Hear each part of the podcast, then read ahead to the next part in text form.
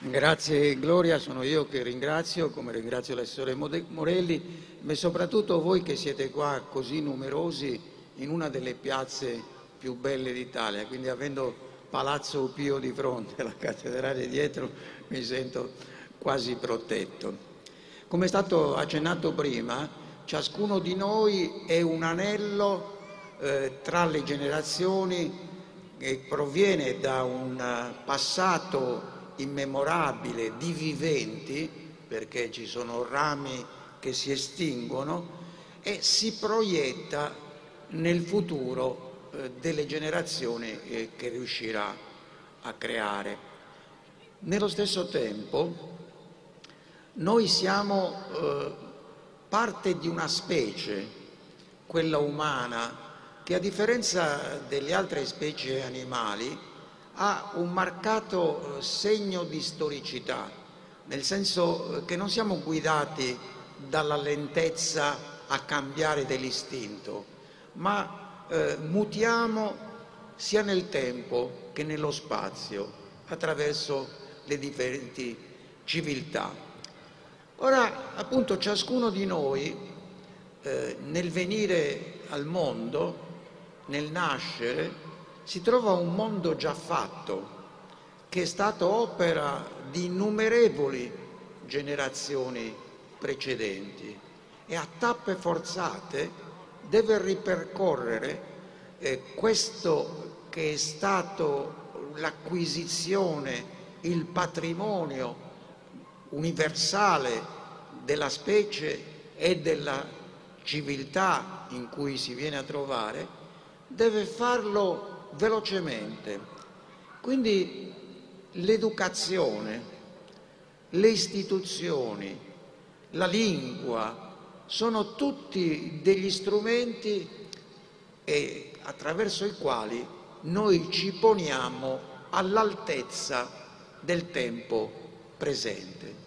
Naturalmente noi possiamo ereditare soltanto una parte di questo passato e possiamo trasmettere a nostra volta soltanto una piccola parte.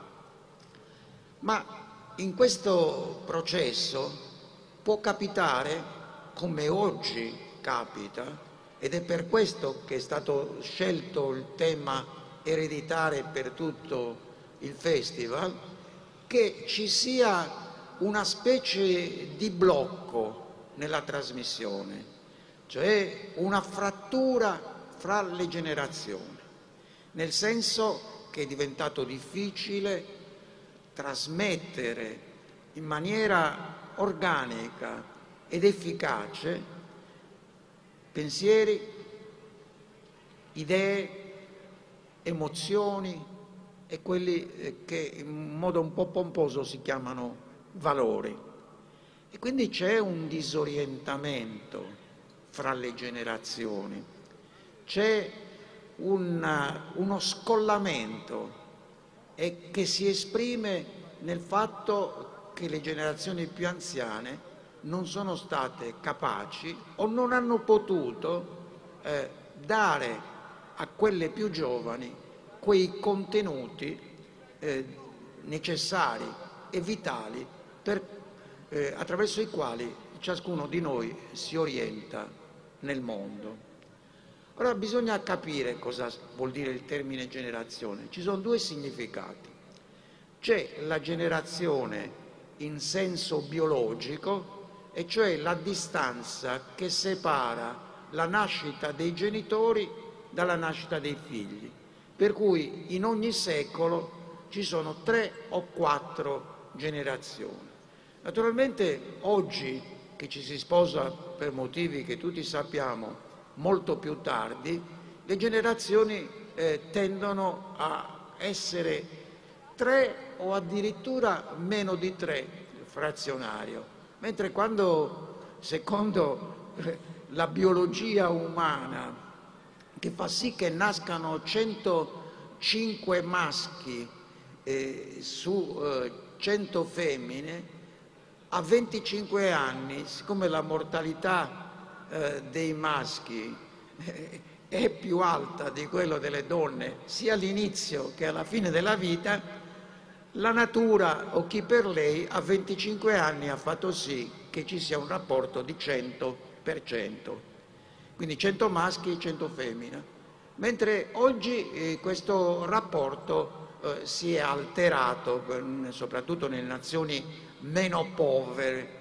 dell'Occidente. Questa è la generazione in senso eh, biologico, poi c'è una generazione in senso culturale. La generazione in senso culturale implica che ci siano dei coetanei che condividono determinate esperienze storiche eh, che non sono soltanto macroscopiche, cioè aver partecipato a una guerra, a una rivoluzione, a, a aver vissuto un terremoto come è successo qua, uh, ma eh, sono anche legate a qualcosa che, che, ha a che vedere con, con la moda o con apparenze futili, una canzone, una moda. Nessuno direbbe oggi, come il tempo del fascismo, eh, garantito al limone oggi magari è un attimino o piuttosto che, e quindi questo segna, come era ai tempi degli anni 70, quando c'era un primato della sinistra, l'espressione nella misura in cui.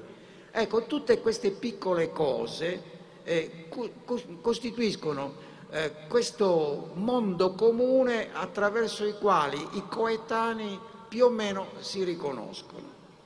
Ora, eh, rispetto alla generazione in senso biologico, la generazione in senso culturale dura molto meno di 25 o 33 anni.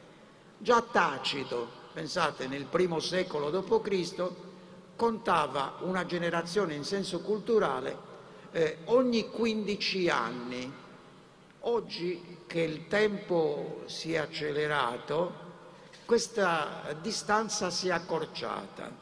E quindi noi abbiamo cambi generazionali, arriverò in fondo a spiegare quali generazioni noi abbiamo vissuto dal Novecento a oggi, secondo delle denominazioni un po' di fantasia che hanno dato gli storici o i giornalisti, comincia a dire la generazione eroica che ha vissuto la prima o la seconda guerra mondiale, la generazione pratica di chi eh, nel secondo dopoguerra non ha mh, an, avuto eh, l'ambizione di fare delle cose importanti, di essere eroica, ma ha preferito fare dei lavori redditizi.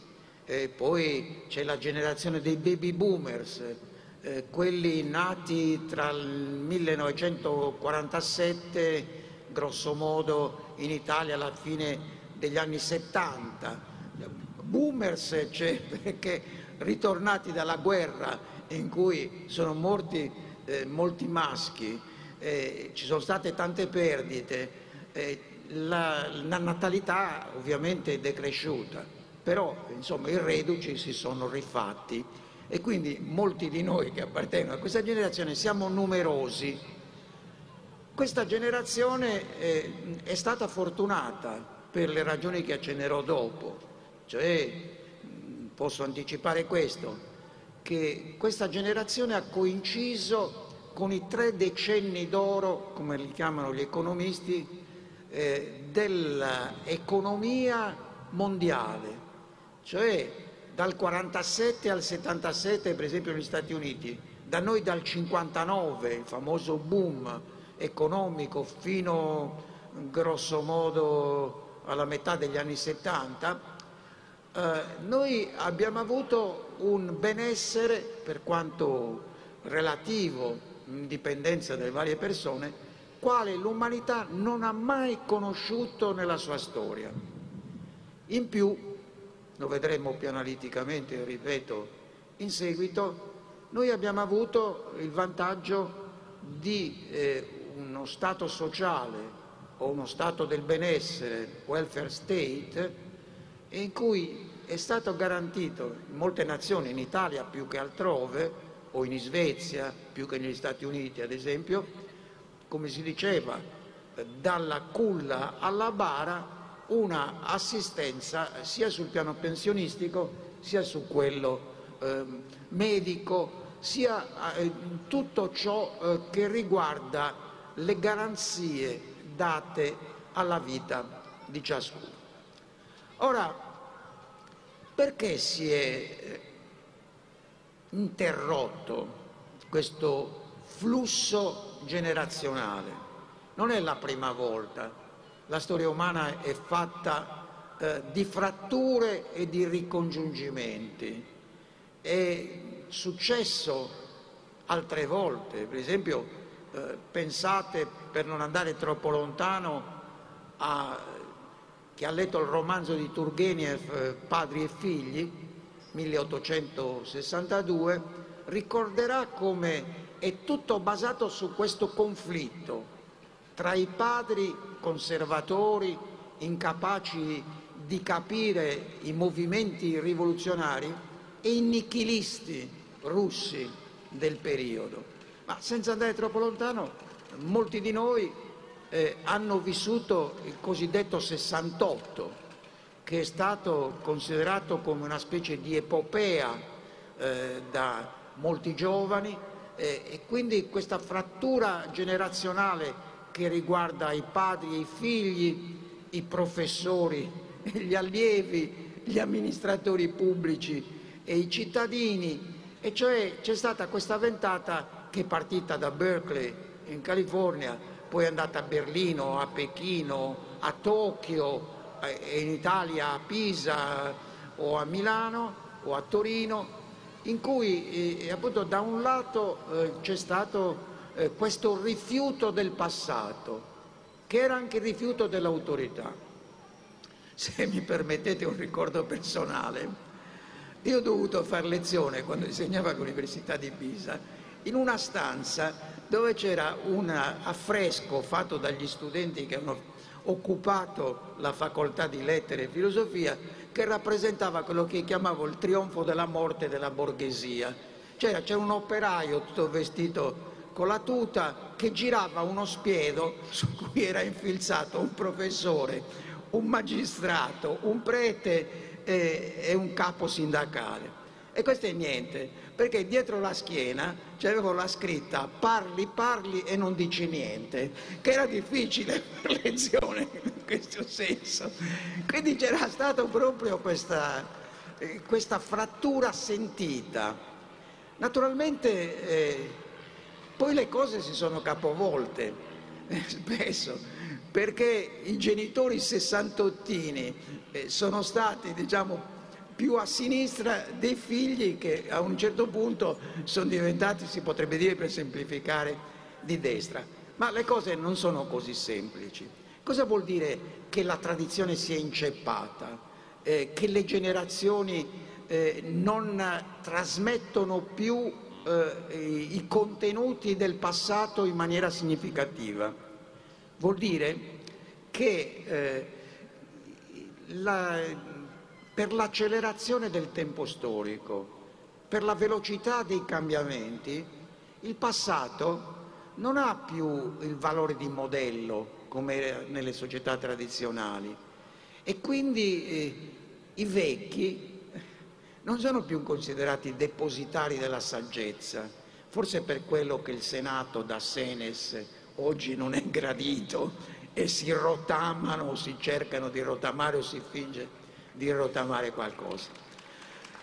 Ma prima i vecchi erano eh, rappresentanti della saggezza, dell'esperienza, però finché le società camminavano lentamente.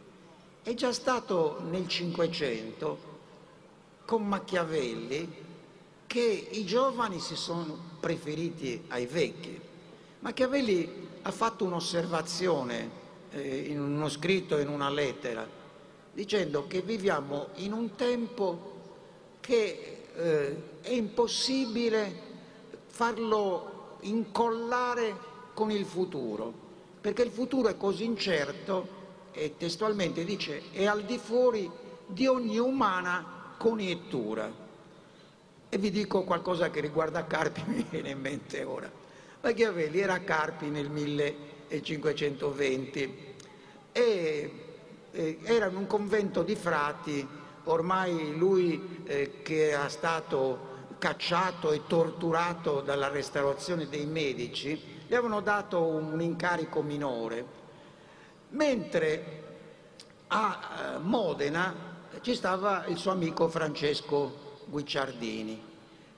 Machiavelli eh, gli dice, gli manda una lettera dicendo senti qua nessuno mi considera, tu dovresti farmi un favore, far venire un messo tutto trafelato che mi porti dei documenti che fingono che siano importanti. Perché dice, io ormai mi sono addottorato in menzogne, non dico mai quello che penso e non penso mai quello che dico. Però appunto quello che penso è che il mondo sta cambiando molto velocemente.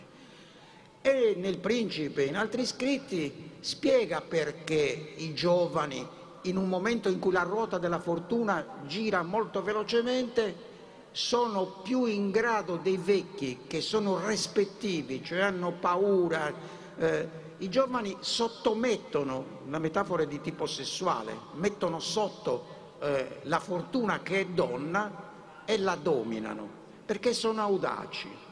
E quindi, eh, però non è età anagrafica, era troppo intelligente Machiavelli per pensare questo, perché eh, il Papa Giulio II aveva scalato a 70 anni le mura di Mirandola, qua vicino, con una bella corazza d'oro, ed era giovanile perché, eh, pur essendo anziano, non era rispettivo. Mentre invece ci sono dei giovani, eh, per esempio relativamente Savonarola, eh, che eh, dovrebbero essere audaci, però eh, a un certo punto sono profeti disarmati perché non hanno seguito.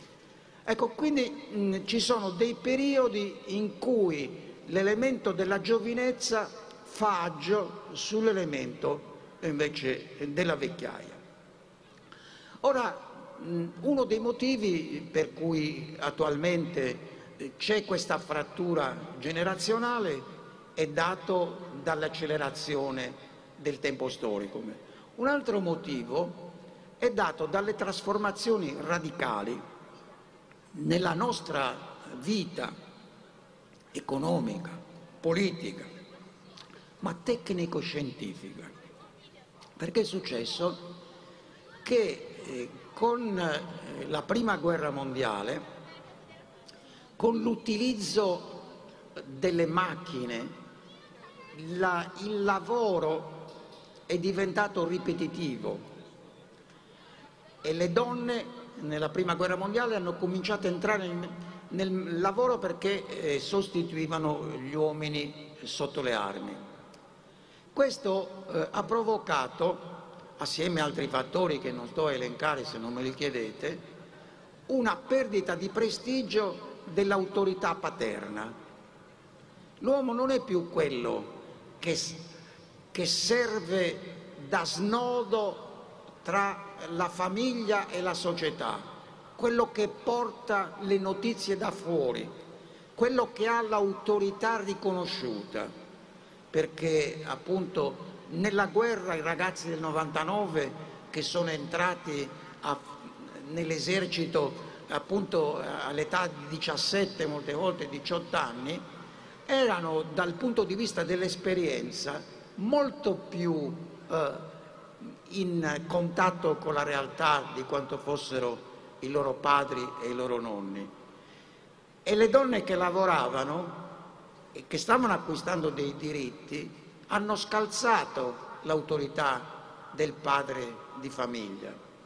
Poi ci sono stati altri fattori, per esempio con la televisione e prima ancora con la radio la separazione tra il mondo esterno e il mondo interno, tra la polis, la città e la casa, che prima era così rigida che nemmeno il sovrano di Ops poteva avere autorità sul padre di famiglia, noi abbiamo invece che le pareti domestiche sono diventate porose, entra in casa la politica in questa specie di acquario che lo schermo televisivo, prima eh, nella radio che si ascoltava, e porta un altro tipo di rapporto.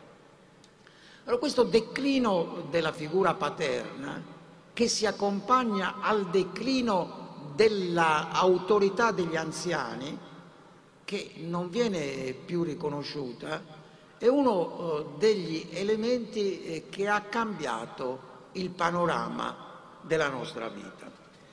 Ora, in questo senso, allora, la generazione eh, dei coetanei, quella che forma eh, il, il nucleo, ormai i giovani imparano soprattutto a stare fra di loro, non hanno più, eh, tranne eccezioni, questo eh, rispetto sacrale per gli altri, eh, per le generazioni precedenti.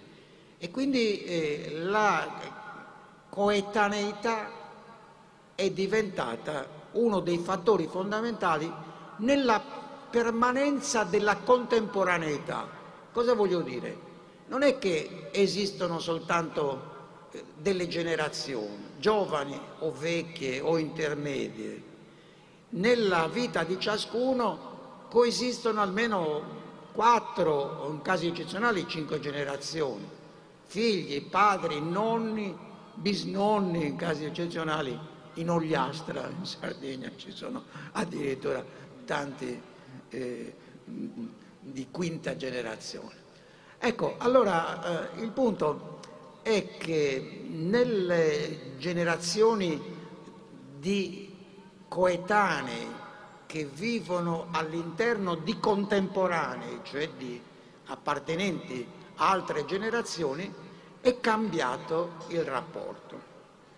Perché il modello che è esistito nelle società occidentali per millenni era eh, un modello della famiglia nucleare con un maschio, un padre sostanzialmente autoritario eh, che aveva potere eh, sulla moglie e sui figli e quando c'erano sugli schiavi che facevano parte della famiglia e questo modello, se pensate alla tragedia greca, è un modello che si è affermato attraverso dei conflitti, cioè il modello familiare che per noi è tradizionale, che è stato riaffermato dal Concilio di Trento tra il 1547 e il 1563, cioè la, eh, la famiglia su cui si discute molto oggi, come unione indissolubile di un uomo e di una donna in vista della procreazione dei figli.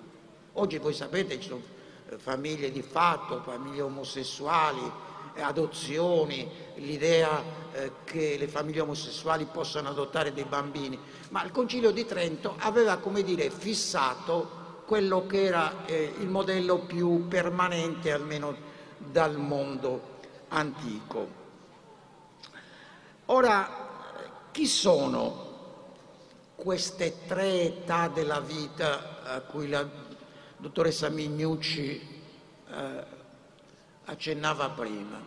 Le età della vita sono diverse, cioè, se voi guardate certe stampe vedete che ce ne sono sei, otto età della vita, eh, oppure quattro che assimilate alle stagioni, ma quella più importante, eh, più diffusa è la divisione in tre età della vita, cioè giovinezza, maturità, vecchiaia.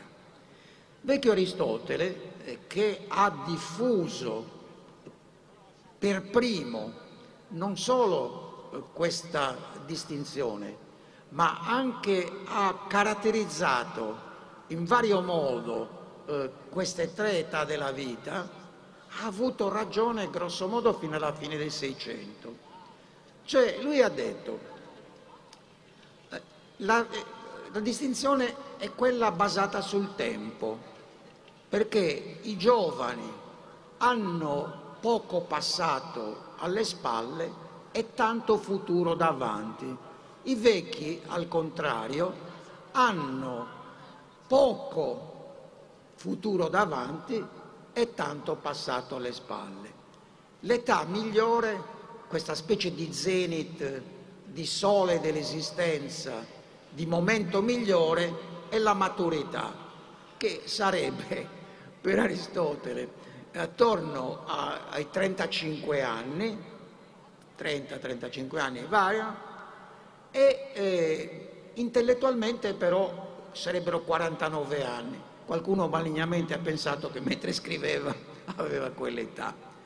Ma allora, se eh, i giovani hanno tanto futuro davanti, come sono caratterizzati? Sono impetuosi, eh, perché eh, non sono stati come i vecchi ancora umiliati dalla vita. E allora sono caratterizzati dalla speranza, dall'attesa, mentre i vecchi sono caratterizzati dalla paura della fine, dal, sono permalosi, hanno tutti questi difetti che poi Cicerone in altro modo e poi tutta la tradizione ripeterà. L'età migliore è quella che unisce i pregi della giovinezza e della vecchiaia senza averne i difetti. Per cui la maturità è questo stadio in cui si hanno le energie fisiche e psichiche al massimo e in cui l'esperienza acquisita, ma non ancora diventata eh, vecchia perché anche nel passato si sapeva che molti vecchi non è che tenessero il passo con i cambiamenti, quindi esperienza e forza sarebbe caratteristica della modernità. Questo modello, dicevo, è andato avanti fino alla, eh, alla fine del Seicento, ma eh, è durato moltissimo perché aveva dentro di sé anche un'altra idea, cioè che i 35 anni erano, come dice Dante, nel mezzo del cammin di nostra vita, che l'età, anche se non era vero, perché si moriva a 35-40 anni in quel periodo, però la natura, eh, dice Aristotele, ha fatto gli uomini per vivere 70 anni, più robusti 80. E quindi 35 è la metà di 70, per cui nei primi 35 anni sono i genitori che accudiscono i figli, che li educano, che li proteggono anche in termini economici. Quando allora non c'erano le, le assicurazioni per la vecchiaia, c'era qualche altra cosa di molto misero, nella seconda parte della vita si restituiva, erano i figli che mantenevano i genitori. Quindi tutta la, diciamo, la vita sociale ruotava attorno alla famiglia, soprattutto, che eh, aveva questo ritmo appunto, di dare e poi restituire da parte di ogni generazione. Soltanto che questo modello veniva integrato da altri eh, piccoli aiuti. C'era l'Eranos in Grecia. L'Eranos era una specie di previdenza che facevano volontariamente delle persone, molte volte degli artigiani, dei marinai, in caso di incidente in cui uno non potesse lavorare, e un piccolo aiuto per la vecchiaia. E poi a Roma eh, c'erano i collegia opificum, cioè sempre delle corporazioni, che so io, di calzolai, di muratori, che mettevano insieme, ma in maniera molto più solida che, nel, che nell'Atene eh, del loro tempo, eh, delle ricchezze che non, non erano necessariamente soldi, erano per esempio delle case per vecchi. E, e poi gli imperatori romani, quando erano in vena di generosità, quando uno moriva senza testamento, questi soldi andavano a questi collegia, a questi gruppi. Solo qual era l'immagine che si aveva delle varietà della vita? Intanto l'infanzia eh, non si era ancora staccata dalla giovinezza ed era eh, considerata molto diversamente da noi che siamo stati abituati eh, in termini filosofici eh, da Rousseau eh, in poi eh, come, o in letteratura da Proust in poi come capaci di idealizzare l'infanzia. L'infanzia era terribile perché si davano tante botte per, per educare e quindi se uno legge il De Senectute di Cicerone, ossia questo libro sulla vecchiaia, c'è Catone, il censore, personaggio del dialogo, che quando nel dialogo gli si fa la proposta, ma dice ma tu vorresti ritornare indietro a essere bambino? Dice, amor di Dio, dice, ora che sono arrivato al traguardo devo ricominciare questa corsa, devo prendere un sacco di botte. Agostino, nelle confessioni, in parte autobiografiche, racconta come il bambino sia cattivo, non è buono. Se una, una madre o una balia allatta uno dei due fratelli, poniamo, e quello è sazio di latte, mentre vede l'altro che ha allattato, mica eh, sta tranquillo, diventa viola di invidia, pur avendo tanto. E questo eh, è legato all'idea della malvagità eh, del, eh, dell'uomo, delle origini, grosso modo al peccato originale, cioè che noi nasciamo cattivi che non è questa eh, l'idea che ci abbiamo avuto nella, moder- nella modernità.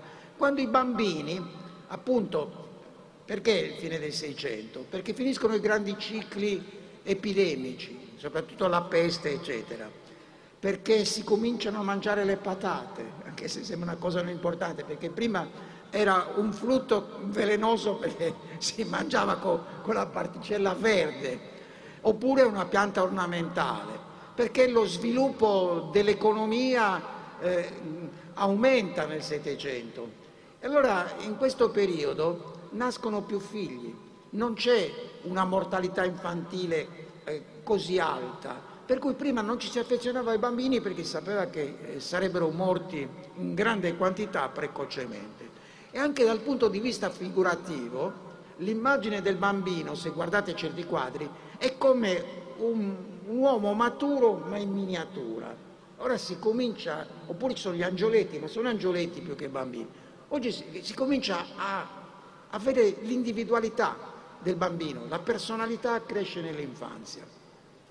Ma per dirne una, un amico di Cartesio, il cardinale de Berulle, che doveva essere un uomo illuminato, essendo amico di Cartesio, credeva che Gesù non avesse patito tanto nell'essere crocifisso, ma nell'essere stato fatto bambino, aver attraversato l'infanzia. Questa era la grande punizione. È stato Freud nel 1905 a mostrare di nuovo il bambino cattivo. Cioè, voi sapete, è un po' inutile faccia la psicanalisi, il bambino ha queste pulsioni di ammazzare il padre, di andare a letto con la madre, eh, vero o falso che sia, il bambino non è innocente. Ecco, quindi è passato questo. La vecchiaia nel passato non soltanto era venerata, non sempre, ci sono dei vecchi antipatici nella commedia greca o, o Plauto, ma eh, a Roma, in cui il mos maiorum cioè la, eh, i costumi degli antenati, la tradizione era venerata, per cui si doveva obbedire alle leggi morali et si sine nulla razione reddita, cioè è così perché è così, non stiamo a discutere, senza spiegazioni. E devi fare questo perché l'hanno fatto i tuoi antenati, quindi eh, non stare a, a gingillarti con le spiegazioni. A Roma la figura dell'anziano era caratterizzata dalla gravitas, cioè aveva questa dignità, per esempio, del camminare lento, del mettersi la toga in un certo modo, era molto più rispettato, diciamo, eh, che nel mondo greco. Soltanto stamattina eh, Zagrebeschi, parlando dei gufi, eh, cioè di come eh, vengono considerati ormai gli anziani i professoroni, come lui era stato accusato di essere, che pontificano sulla, sulla Costituzione, lui è un grande costituzionalista, ha parlato di come i vecchi sono stati trattati in certe società e ha citato un episodio orripilante, cioè quando c'era fame in certe tribù si cospargevano i vecchi di miele e li si lasciava in un termitaio. Dopo qualche tempo venivano completamente spolpati e si veniva a riprendere eh, il, le ossa. Oppure eh, io aggiungerei chi ricorda Soldato Blu, quel film con Dustin Hoffman, c'è il vecchio indiano che va a morire e si stende eh, sopra un traliccio tra gli alberi. Ma anche a Roma, malgrado i, i, fossero tanto amati i vecchi, nel 390 a.C., eh, quando ci fu l'assedio della, da parte dei Galli, quello legato alle famose ocche del Campidoglio eh, che eh, svegliarono tutti starnazzando eh, e segnalando l'arrivo dei nemici, per la carestia tutti i vecchi vennero buttati nel Tevere. Quindi c'erano dei modi piuttosto spicci perché eh, essendoci poco cibo, bocche inutili. Per molto tempo però è rimasta la eh, centralità della maturità. La maturità, come dicevo prima, è il meglio. Cosa è successo oggi? Che eh, nessuno vuole invecchiare. Eh, queste cose le, le ho scritte, c'è tornato Zagrebeschi stamattina. Nessuno vuole invecchiare perché eh, intanto per un motivo molto pratico, eh, soprattutto in Italia, col 44,2% di disoccupazione giovanili, i giovani se ne restano in casa dei genitori o dei nonni fino a 35 anni, anche di più, eh, e quindi eh, la giovinezza eh, che dal punto di vista eh, cronologico dovrebbe essere terminata, di fatto è una giovinezza che è si allunga. D'altra parte, anche i vecchi, o quelli che dovrebbero essere vecchi, non ne vogliono sapere di invecchiare. Da un lato perché l'allungamento dell'esistenza ha fatto sì che dopo la pensione molti abbiano, grosso modo si calcola oggi, 20 anni.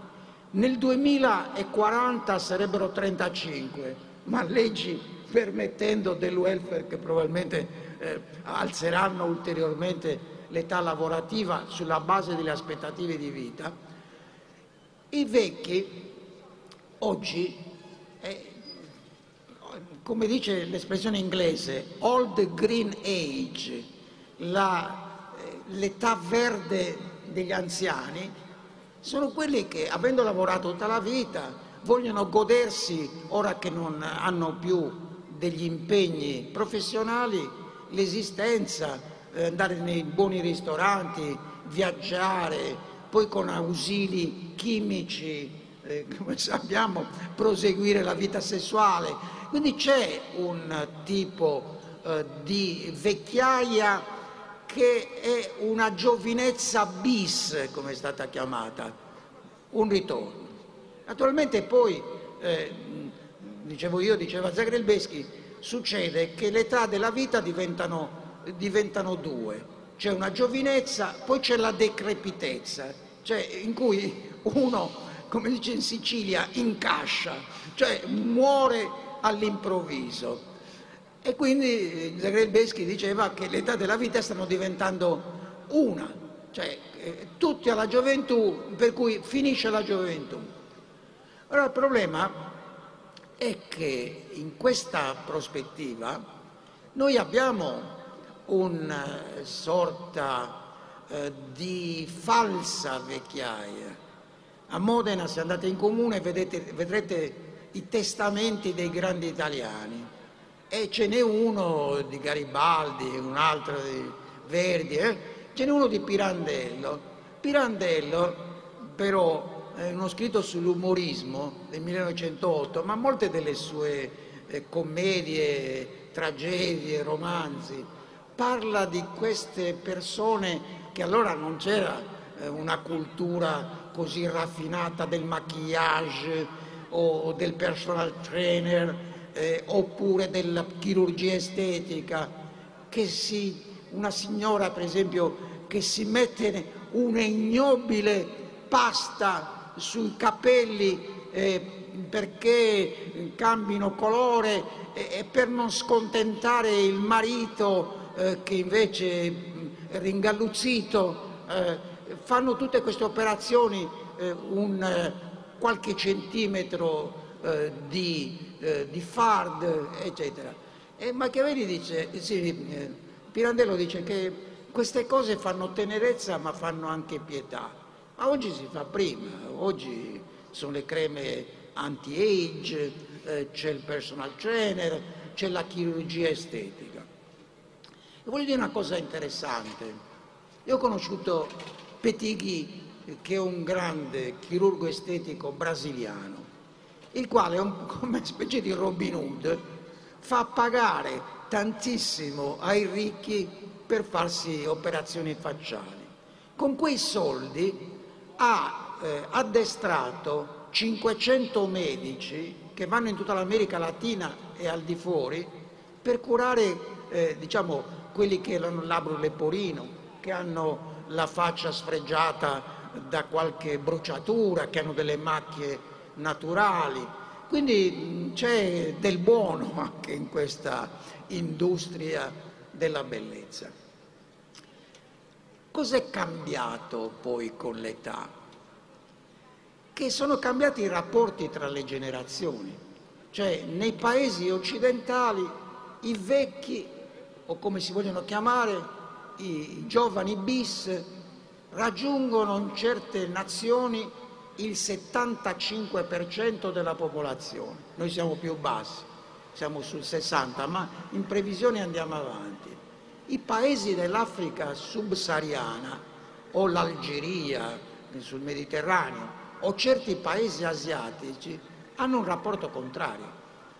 Il 75% della popolazione ha meno di 25 anni.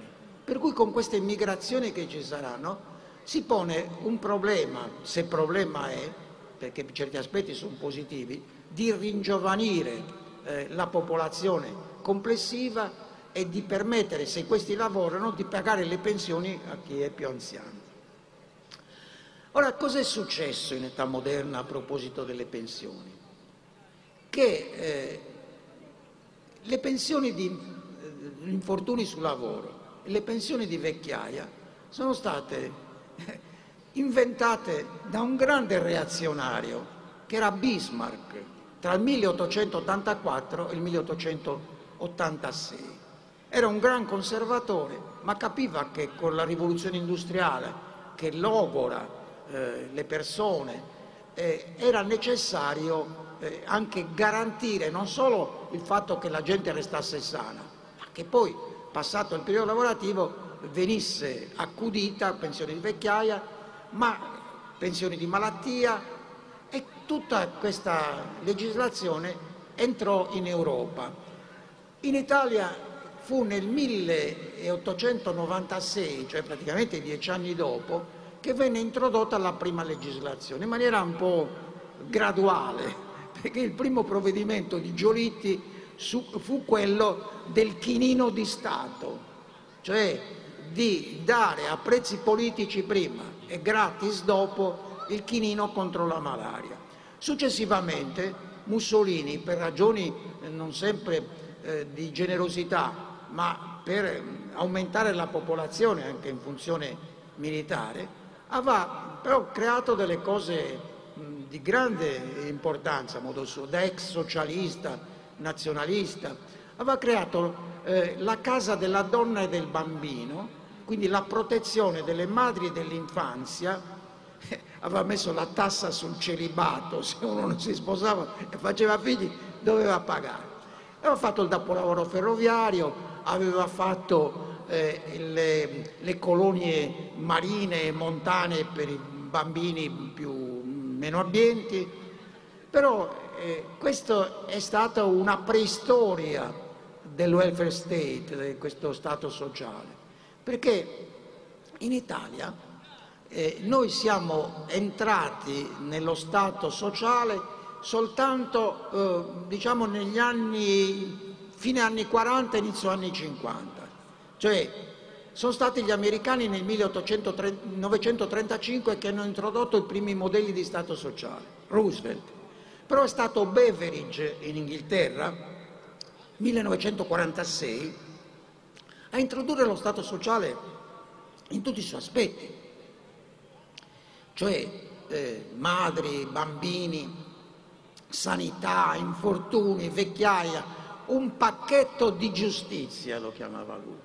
Cioè eh, lo Stato sociale cerca di superare eh, le divisioni di ceto e di classe per cui tutti i cittadini, sarebbe come il reddito di cittadinanza rivisitato oggi in modo diverso perché ciascuno sia garantito nel periodo della, della propria vita.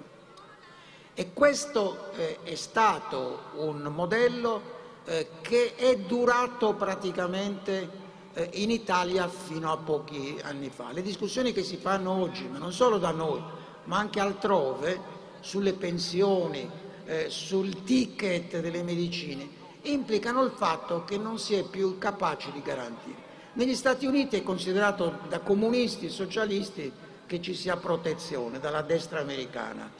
Per cui, per esempio, se non ci fosse stato Obama, che ha fatto passare l'assicurazione medica per un modico gruppo di persone, negli Stati Uniti ci sono quasi 50 milioni di persone che non hanno assicurazione medica ci sono 100 milioni di persone che per qualsiasi piccola operazione vengono aiutati del 10-20% e il resto se lo pagano da sé. Quindi siamo in una situazione di crisi in cui le garanzie stanno venendo meno. Allora, questo segna la differenza tra la generazione delle persone, dei baby boomers, cioè quelli nati o prima o dopo in Italia il 47, che è la generazione appunto che ha goduto, pensate soltanto all'Italia, di grandi vantaggi. C'è stato un periodo in cui eh, c'era eh, un'inflazione enorme, ma qualcuno ci guadagnava, si erano aperti i cordoni delle borse, eh, c'era una possibilità di trovare lavoro sempre a credito naturalmente.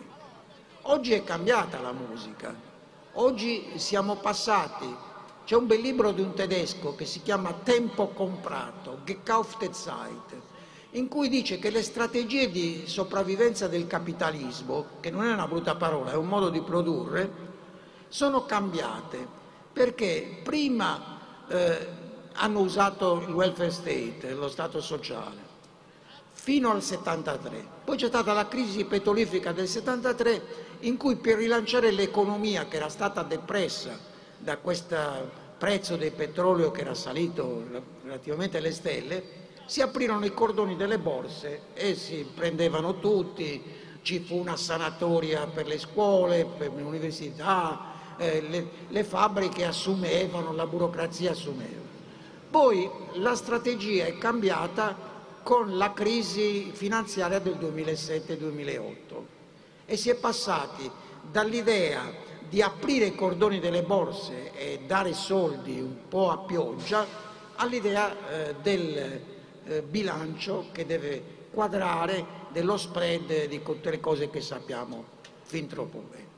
Ora, per avviarmi alla conclusione, parlo da 40 minuti e finire un tempo per lasciare a voi la parola, eh, vi dirò eh, quello che vi avevo semplicemente accennato, e cioè che dopo la, la, la generazione dei baby boomers, che era stata preceduta dalla generazione eroica che aveva conosciuto la guerra, noi abbiamo avuto la generazione X, come viene chiamata, cioè quella che poi è, la generazione dei punk. Punk eh, nell'inglese british vuol dire marcio o chi è depresso, giù di tono, perché sono segnati questi giovani, eh, pensate quelli che volgarmente ancora si chiamano punca bestia o cose del genere, erano segnati da questa idea eh, che non ci sono più prospettive, sono i primi che hanno preso coscienza della difficoltà di inserirsi attivamente nella società. Quindi da un lato non vanno colpevolizzati, dall'altro lato erano aperti a, a, a, a una innovazione, quindi non più coppie tradizionali, eh, ma coppie omosessuali, libertà sessuale, legami eh, non, non, sanciti dalle generazioni precedenti. È la prima generazione globale a aver conosciuto l'AIDS e questo ha contato molto e ha fatto sì eh, che eh, sia stata una generazione tragica perché segnata da morti, malattie, orfani, eccetera. Quindi mh, è, è cambiata la musica. Poi è venuta la generazione Y, oppure come vedete in qualche programma televisivo i millennials, cioè quelli che sono sono affacciati alla vita nel nuovo millennio, eh, nati tra gli anni, eh, gli anni, fine anni 80, anni 90 e sono diventati adolescenti o adulti eh, in questi ultimi 15 anni, chiamiamoli così. Ecco, questi eh, sono eh, caratterizzati dal fatto che la loro mentalità è segnata dalla televisione commerciale. Quindi Maria Filippi, diciamo in Italia, l'isola dei famosi eh, e soprattutto è segnata da questa esperienza di un futuro che non è più progresso, non è più una promessa, ma è una minaccia. E quindi è una generazione che tende a vivere nel presente e quindi il futuro è desertificato, perché tanto uno non, non si aspetta niente, quindi le speranze sono eh, diventate altre. Curioso come il mondo cambia. Per Aristotele i giovani erano segnati dalla speranza, oggi è, è quasi un'offesa dire così ai giovani. E i vecchi erano segnati da un'umiliazione. Attualmente sono quelli che detengono la maggior parte del potere mondiale. Ho incontrato da poco eh, una sociologa e economista americana, Juliet Shore, che ha fatto un calcolo aggiornato. Cioè noi sappiamo già che l'1% della popolazione mondiale detiene la metà della ricchezza mondiale, che è uno scandalo. Ma all'interno di, di questa cosa, lei dice che 80 persone nel mondo detengono diciamo, la maggioranza della ricchezza. E guardate, nel 2010, secondo i suoi calcoli, erano 140, quindi c'è stato un restringimento continuo di queste elite. E queste elite sono quelle che controllano spesso i centri di ricerca, le università, i giornali, sono quelle che, che plasmano in una società dello spettacolo o in una società informatizzata, eh, un tipo di modo di pensare e di vivere. Allora dicevo, eh, i sociologi sono sbizzarriti, per cui questa generazione di millennials è chiamata shampoo generation, generazione shampoo o generazione golf, nel senso che hanno goduto della ricchezza dei genitori o addirittura dei nonni e quindi essendo non bamboccioni, come diceva qualcuno, ma gente che non spera più niente e quindi non cerca più niente, è legata a questo, aspetto. In conclusione, è chiaro che si impone un patto generazionale, cioè che questa frattura fra le generazioni deve essere in qualche modo sanata. E questo non si può fare semplicemente con la buona volontà, cioè con la paghetta eh, che i genitori o i nonni danno ai giovani. Non si può fare semplicemente con la buona volontà, con la generosità privata, che pure aiuta, ma ci vogliono dei cambiamenti politici radicali, di tipo legislativo, non però di tipo punitivo, rottamazioni nel senso di mandare al macero le generazioni anziane. Certamente ci sono problemi di equità, c'è il problema eh, fondamentale che chi si affaccia al mondo del lavoro in questo periodo, probabilmente un decennio o due decenni dopo oggi, avrà in previsione delle pensioni ridicole, cioè grosso modo la metà di quelle che abbiamo oggi. E le pensioni integrative che vengono eh, diciamo, eh, promosse implicano che uno tolga parte del suo misero guadagno e lo metta nella pensione integrativa, tant'è vero eh, che in Italia non decolla. Allora che fare? Finisco con padre Dante, che non prevedeva uno scenario ovviamente come quello odierno, ma aveva introdotto un modello di generosità intergenerazionale, che lo trovate già in Seneca, pensate, duemila anni fa. Seneca ha scritto un, un eh, libro in tre parti che si chiama I benefici, De Beneficis, e vi spiega anche chi sono le tre grazie, perché altrimenti uno non capisce. Sono queste tre fanciulle nude, come sapete, anzi con un leggero velo, che si tendono, tengono per mano e danzano in circolo. Allora cosa vuol dire?